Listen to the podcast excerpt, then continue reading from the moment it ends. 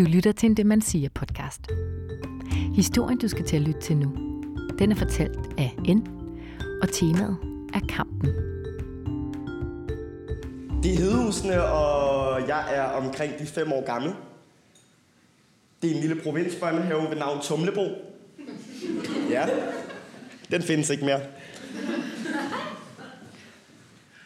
Vi leger, og vi er nøgne. Det måtte man godt være dengang. Vi havde mudder over det hele, og vi skal ind og vaske alt det mudder af. Og jeg peger på Mads, og så siger jeg, Mads, det er fucking grineren det her. Det sagde jeg nok ikke, fordi det... Men jeg havde det sjovt. Så peger Mads på mig og spørger pædagogen, hvorfor har han ikke en tissemand? Det er første gang, jeg føler mig forkert. Pædagogen svarer, det har jeg ikke, fordi jeg er en pige. Nå, det vidste jeg sgu ikke, jeg var. Men det fik jeg så at vide. Og siden jeg var fem år gammel, der har jeg følt, at jeg var fanget i den forkerte krop. Jeg er transkønnet. Jeg har været på hormoner i næsten to år. Og jeg har fået det, man kalder topoperation. Og jeg lever egentlig ret meget af mit liv, det man vil kalde stealth. Det vil sige, at der er mange, der ikke ved, at jeg er transkønnet. Og jeg synes egentlig også, det er ret irrelevant, fordi først og fremmest, så er jeg jo bare nord. Og er vi egentlig ikke alle sammen bare mennesker? Er man sit navn? Er man sit køn? Hvad er identitet? Det er et spørgsmål, jeg har stillet mig selv hele livet. Men der var især et tidspunkt, jeg blev konfronteret meget med min egen identitet. Og det var, da jeg var 18 år gammel.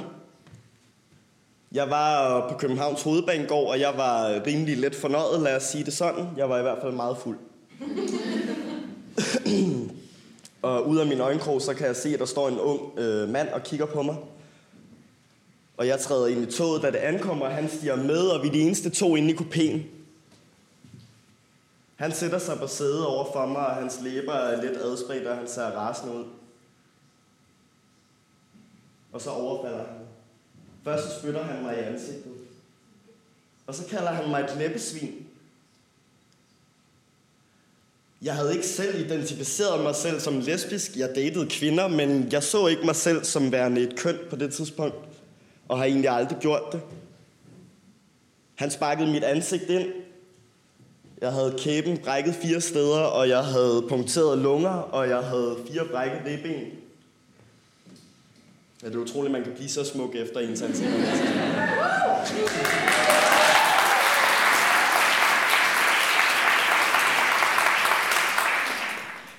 Så kan man tænke, sikkert et svin, og han var der helt væk. Men det fortalte mig egentlig, at øh, vi lever i et samfund, som virkelig bliver provokeret over, når vi leger med kønsidentiteter, når vi ikke lever op til den binære forstand af udseende. Han kodede mig som kvinde, men en maskulin kvinde. Det sjove er nu, og det paradoxale er, efter jeg startede på hormoner, så bliver jeg kodet som en feminin mand. og jeg er præcis på samme måde, som jeg hele tiden har været. Øhm, og det er meget, meget skørt for mig. Og jeg ved egentlig ikke, hvad jeg vil sige med det mere, end at måske er vores kønsopfattelser rimelig firkantet. Og måske kunne de godt blive lidt mere rumlige. Og måske kunne de godt blive lidt mere farverige.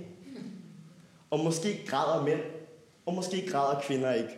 Og måske findes der slet ikke nogen mænd, og måske findes der slet ikke nogen kvinder. Måske er det hele en konstruktion.